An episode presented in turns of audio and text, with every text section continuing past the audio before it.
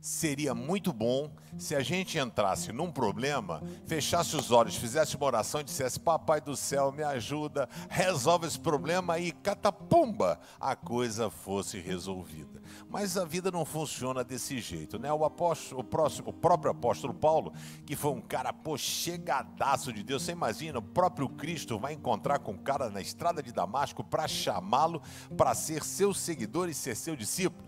E Paulo já tinha feito milagre, ressuscitou morto, um monte de coisa, e de repente ele tem uma fraqueza, ele tem um problema, ele tem uma enfermidade, e ele diz assim para Deus: Pô, Senhor, me cura desse negócio, tira esse bagulho de mim, me ajuda. E a Bíblia diz que ele orou por três vezes pedindo que Deus tirasse esse sofrimento dele. 2 Coríntios 12, verso 9 diz: Mas ele respondeu: A minha graça te basta. A minha graça é tudo o que você precisa.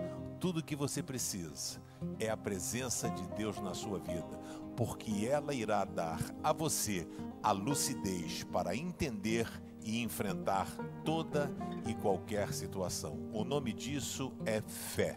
O nome disso é confiança. Deus diz hoje para você: a minha graça te basta.